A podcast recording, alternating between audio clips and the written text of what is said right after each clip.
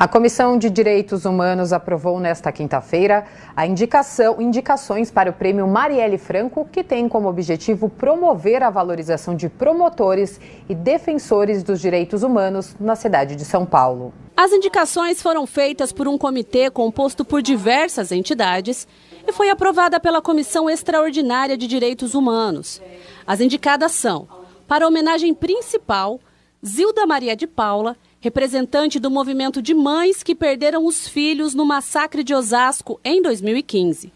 Já as menções honrosas são para Roberta Silva, liderança do Campo Limpo, que atuou na pandemia angariando recursos para famílias em situações de vulnerabilidades, e para a freira Regina Maria Manuel, atuante na assistência social de pessoas em situação de rua. A primeira edição do prêmio está programada para acontecer no dia 22 de março do ano que vem.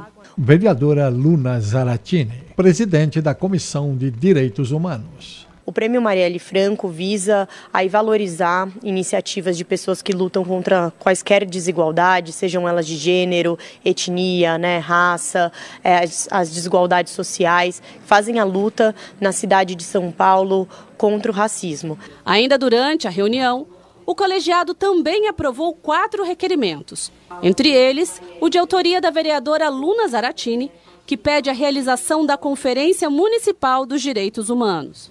A Conferência Municipal de Direitos Humanos é algo que está previsto no regulamento da Câmara, mas até hoje não foi feito. Então, é uma iniciativa pioneira do Legislativo organizar essa Conferência de Direitos Humanos, juntando aí diversas entidades, pessoas, diversas temáticas que abordam os direitos humanos, para que a gente possa produzir recomendações, a gente possa dialogar com a Prefeitura para a garantia dos direitos humanos na nossa cidade.